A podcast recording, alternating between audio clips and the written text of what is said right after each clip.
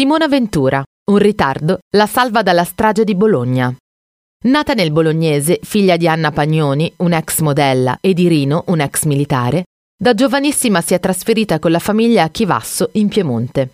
Le sue prime apparizioni in televisione risalgono alla metà degli anni Ottanta. Esordì ufficialmente nel 1988 come valletta nel quiz di Rai 1 Domani Sposi. A metà degli anni 90 passa a Mediaset, divenendo uno dei volti d'Italia 1, ma presentando anche vari show su Canale 5. Nel 2019 torna in Rai, chiamata dal direttore di Rai 2 Carlo Freccero, per ridiventare il volto di punta della seconda rete del servizio pubblico.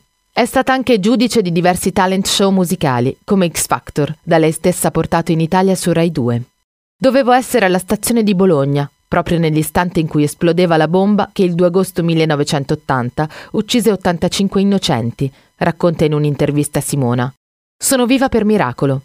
Quel giorno ho perso il treno. Da un paesino dell'Appennino dovevo arrivare a Bologna esattamente all'ora dell'attentato. Volevo andare al mercato della Montagnola, che è lì, appena dietro la stazione. Io sono una ritardataria cronica e per una volta quella cattiva abitudine mi ha salvato la vita.